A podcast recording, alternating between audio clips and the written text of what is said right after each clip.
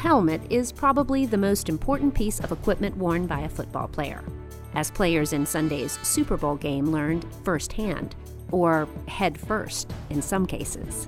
This is Innovation Now, bringing you stories behind the ideas that shape our future. Although there is no way to create a concussion proof helmet, modern football helmets significantly reduce player risk compared to the old leather helmets initially used in the sport.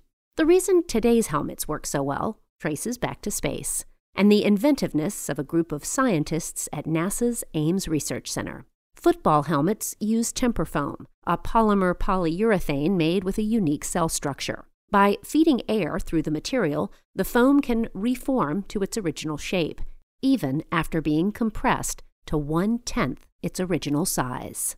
A three inch layer of the foam is enough to absorb the energy of an adult falling about 10 feet. In the 1970s, the Dallas Cowboys became the first team to use this NASA spinoff technology. But soon, the shock absorbing foam became the gold standard for helmets, no matter what logo the helmet sports. For Innovation Now, I'm Jennifer Pulley.